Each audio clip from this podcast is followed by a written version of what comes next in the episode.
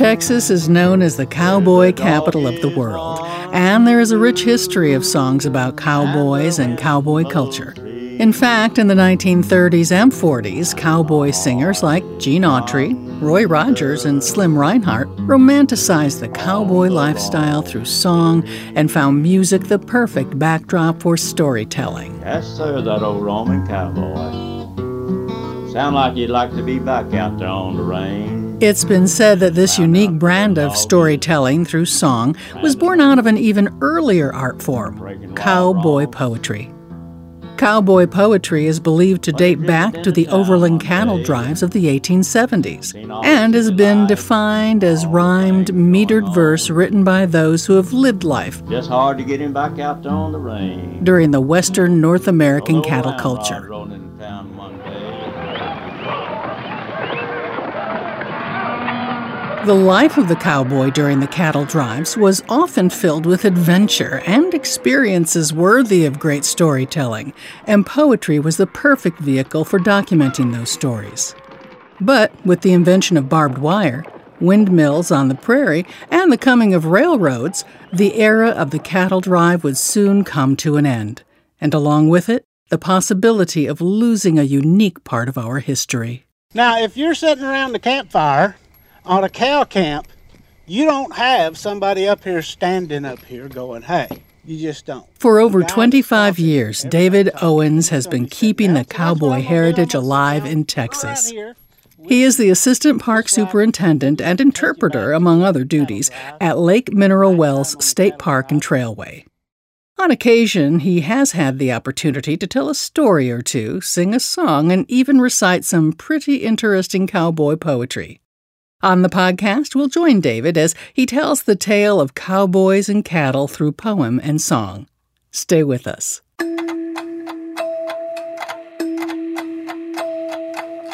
From Texas Parks and Wildlife, this is Under the Texas Sky, a podcast about nature and people and the connection they share. I'm Cecilia Nasti.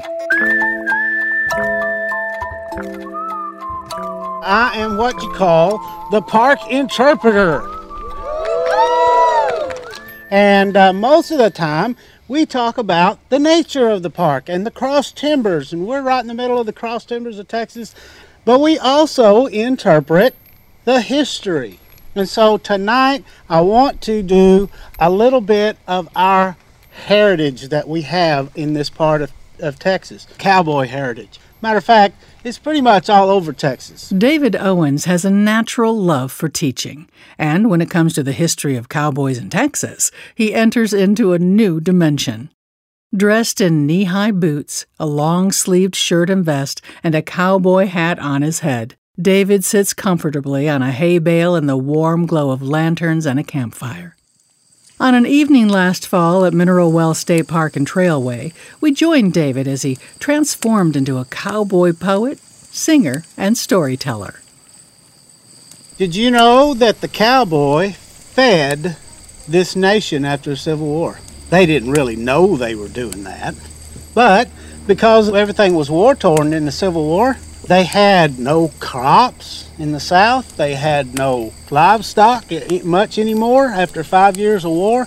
And when the, the men got back to Texas, there were longhorns everywhere. Beef. And they said, man, if we could get these to, up there to sell it to feed people over there, we could make a lot of money. And so they did. And so our cowboy heritage kind of grew from there. So I thought we would kind of have you uh, preserve that heritage by doing some cowboy poetry, cowboy stories, maybe a song or two. What do you think? Yeah. All right, well, let's see if we get this done.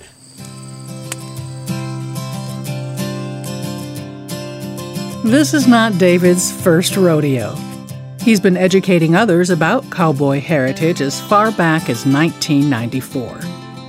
His venture into interpretation was actually inspired by a request from his friend. When I was working at Cleburne State Park as a maintenance ranger, uh, I heard about park interpretation And I knew that we had a good cowboy heritage around there. And I had a friend who sang cowboy songs. So I said, hey, we want to sing some songs to these uh, folks out here at the park.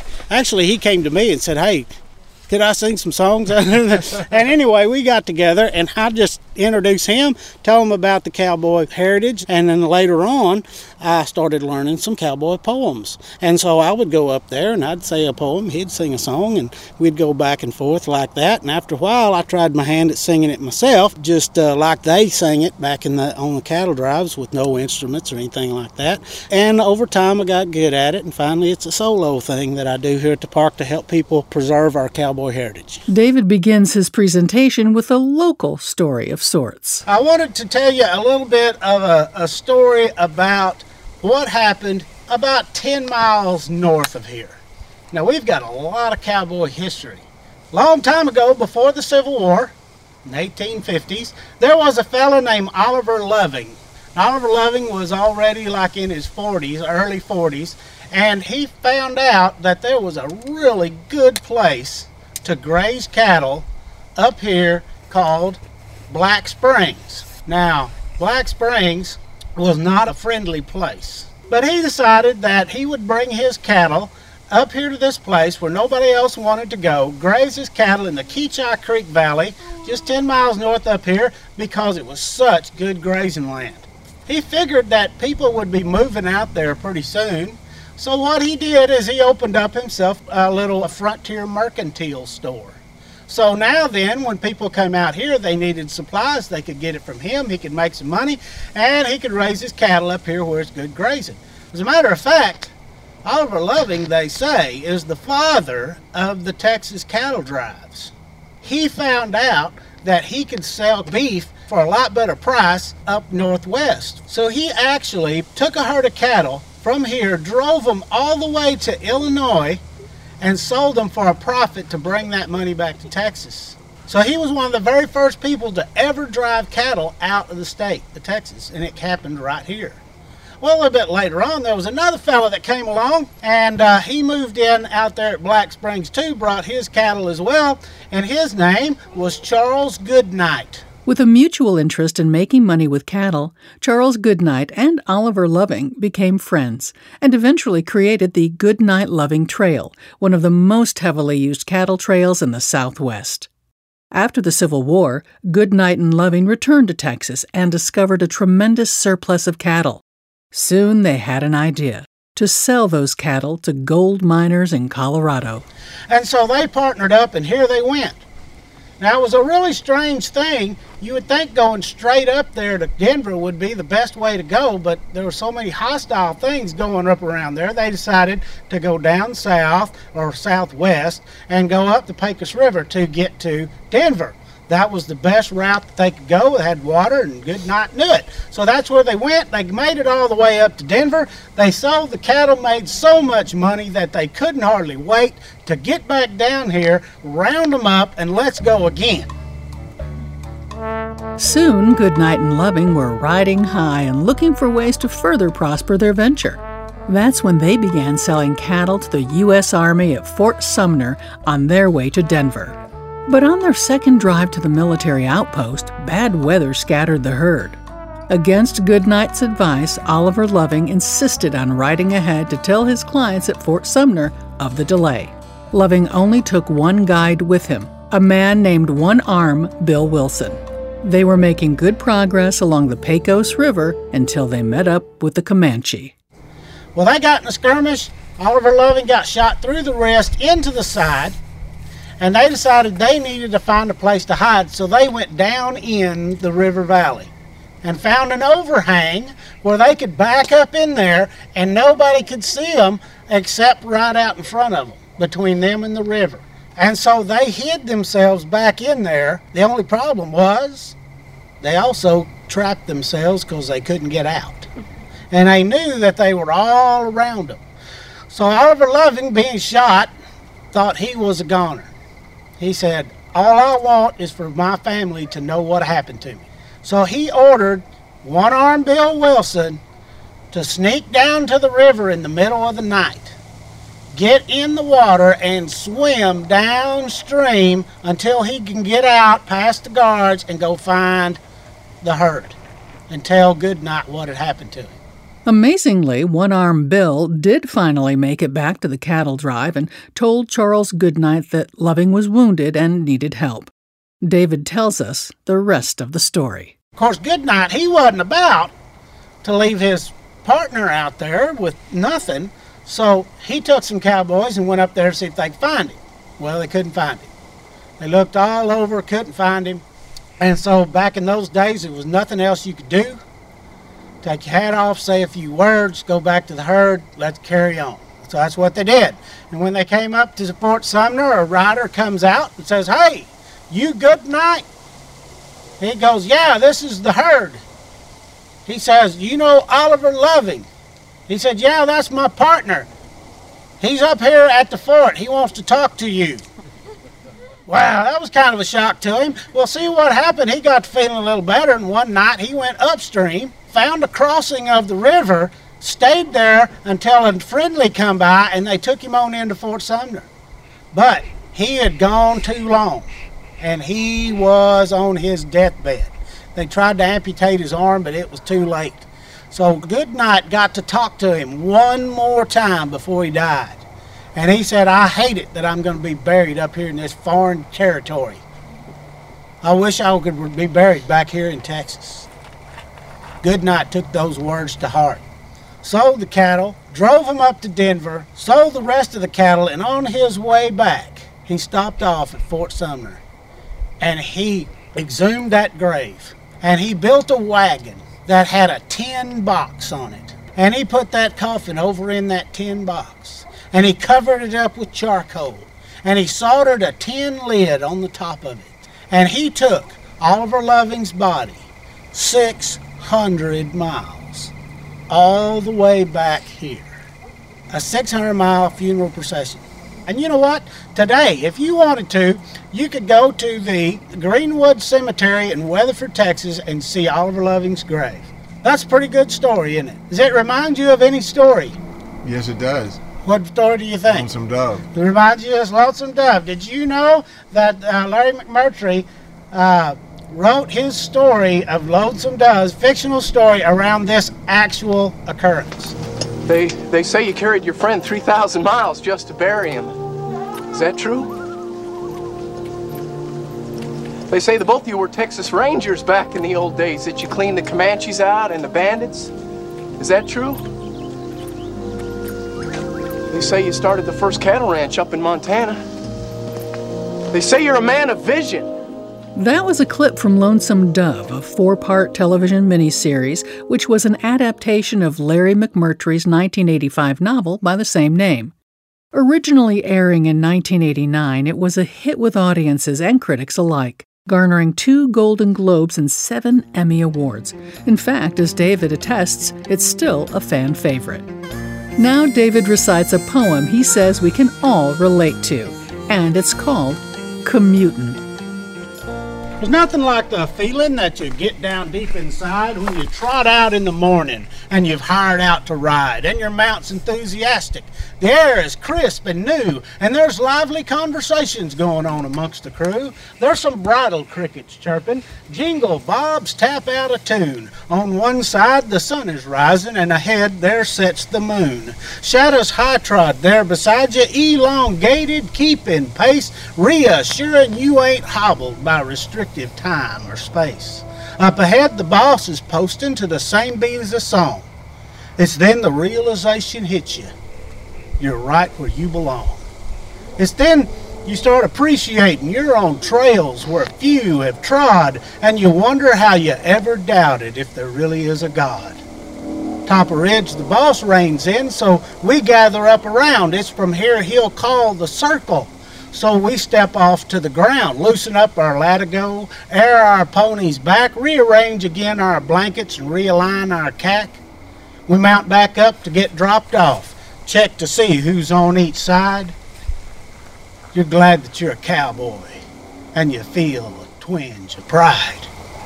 You eat breakfast by the Coleman, hurry round to beat the sun. You've 11 miles behind you, but it's here the work's begun.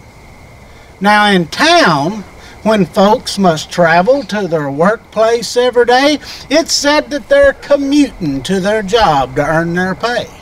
They choke in crazy traffic jams, fight for seats on bus or train. It's a wonder that this ritual doesn't drive them all insane. But we too commute to work, I guess, as the job at hand dictates. But we commune while we're commuting, and what a difference that makes. I was laying around town just spending my time out of a job and not making a dime. From Texas Parks and Wildlife, this is Under the Texas Sky, a podcast about nature and people and the connection they share. I'm Cecilia Nasti. Guess me right, I'm a good one, I claim. Do you happen to have any bad ones to tame? David Owens is the assistant park superintendent at Lake Mineral Wells State Park and Trailway. He's also the park's interpreter and, on occasion, a cowboy poet and singer. David is entertaining park visitors with cowboy wisdom and wit. He's about to recite a poem called Story with a Moral. He warns his audience, as we should warn you, this poem is not for the squeamish. First of all, y'all ate earlier, didn't you? Everybody's okay? Because this one, you know, I wouldn't want to be eating during this particular poem. I reckon there's worse. It makes a cowboy curse, and I reckon it's happened to us all. Though it's been years since, you can bet, as I think of it yet, still makes my old innards crawl. I was making a ride to bring in one hide that hadn't showed up in the gather. I was riding up this stream, just daydreaming a dream, when I caught. Whew, there's something the matter.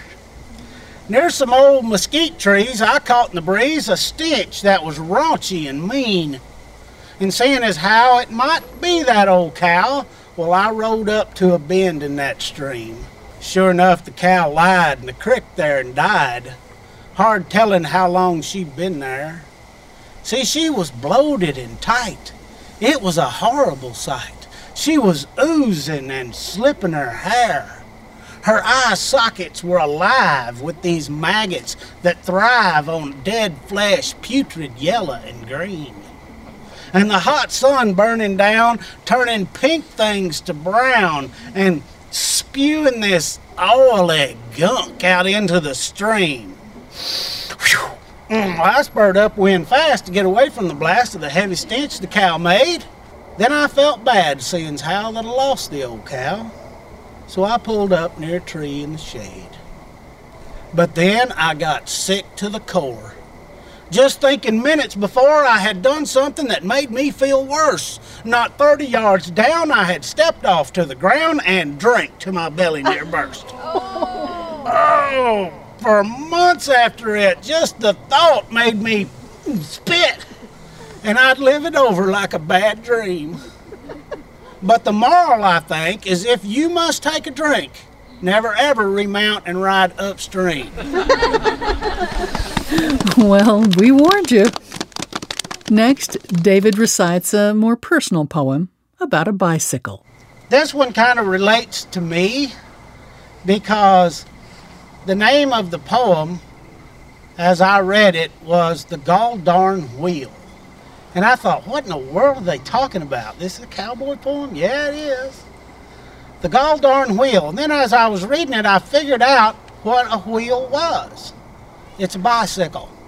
And then I thought about my childhood because I was raised in Texas. And my father, my dad, called my bicycle a wheel. I never knew why. I just took it as he always called my bicycle a wheel. He said, Get on your wheel and go to the grocery store and get me a bag of bread. what have you been doing? Riding your wheel around? You're supposed to been doing these chores, you know? And then I got to thinking, what would a wheel look like back in those days? What would a bicycle look like? It looks like a great big wheel up front and a little bitty one in the back. And if you just saw one going down the road, you'd say that by guy's riding a wheel. right? This is a poem about a guy who liked to brag. Okay, you can imagine a cowboy liking to brag. And it goes like this I can ride the wildest bronc in the tough old woolly west. I can rake him, I can break him, let him do his level best. I can handle any cattle ever wore a coat of hair. I even had a tussle with a tarnal grizzle bear. I can rope and throw the longhorn of the wildest Texas brand. And in Indian disagreements, I can play a leading hand. But I finally met my master, and he really made me squeal when the boys got me a straddle of the gall darn wheel. It was on the Eagle Ranch down on the Brazos where I first met the darn contrivance that upset me in the dust. A tenderfoot had brung it. See, he was wheeling all the way from the Sunrise Inn to Freedom out to San Francisco Bay. He tied her up there at the ranch house for to get outside a meal, never dreaming that us cowboys would monkey with his wheel. Well, there was Arizona, and there was Jack McGill, and they said I'd been bragging way too much about my skill. They said I'd be bucking against a different sort of deal if I threw my leather leggings on the gall darn wheel. well, such a slamming to my talent made me hotter than a mink. And I swore that I would ride it for amusement or for cheek. Why, it weren't nothing but a plaything for kids and such about. And I'd have them eat their words if they'd lead that critter out. Well, they held it while I mounted, and I gave the word to go. Now, the shove they gave to start me weren't unreasonably slow. But I never let a cuss word. I never let a squeal. I was building reputation on the gall darn wheel. well, the grade was kind of slopey from the ranch down to the creek. And I went a galley fluting like a crazy lightning streak. A whizzing and a darting first this way then that, the darn contrivance sort of wobbled like the flying of a bat. I jerked up on the handles, but I couldn't check it up. I sawed and yelled and hollered, but I couldn't make it stop. And then a sort of mention in my brain began to steal that the devil had a mortgage on this gall darn wheel. well, I have sort of a dim and hazy remembrance of the stop with the earth a spinning round and the stars all tangled up. Then there came this intermission until at last I had found that I was laying at the bunkhouse with the boys all gathered round. And the doctor, he was a sewing on the skin that had ripped. And Arizona leaned down and said, Well, old boy, I guess you're whipped. And I told him I was busted from sombrero down to heel. And he just grinned and said, You ought to see the gall darn wheel. As the campfire begins to dwindle, David closes his presentation with a song reminiscing about the goodnight loving trail. Well, the fire is all out and the coffee's all gone. The boys are all up and they're breaking the dawn. And you're sitting there all lost in a song on the goodnight trail, on the loving trail. Our old woman's lonesome tonight. Your French harp it moans like a low bawling calf. And it's a wonder the wind don't tear off your skin. Get in there blow out the light. well, I hope you, you got a little something out of this tonight, and I hope you didn't freeze to death out there. David Owens is doing his part to keep cowboy heritage alive and well in Texas. And, judging from the applause, there's still an audience for cowboy poetry and songs for some older people that come here, it brings back memories because my daddy used to sing those songs. And I'd heard that poem before from a long time ago. And then sometimes it's just brand new to them, and people come here and they have never heard of any kind of thing like cowboy poetry. And they get introduced to it. And in my opinion, it's, a, it's an entertaining way to learn history. We couldn't agree more, David. Thanks for the history lesson, the poetry, and song. And thanks to Tom Harvey for collecting the interviews and my associate producer, Randall Maxwell, for producing this podcast and for sharing cowboy songs performed by his late father, Yodelin Bill Maxwell. We also want to remind you that before going out to any Texas state park, natural area, or historic site, that you check the Parks and Wildlife website for updates or you call the sites directly.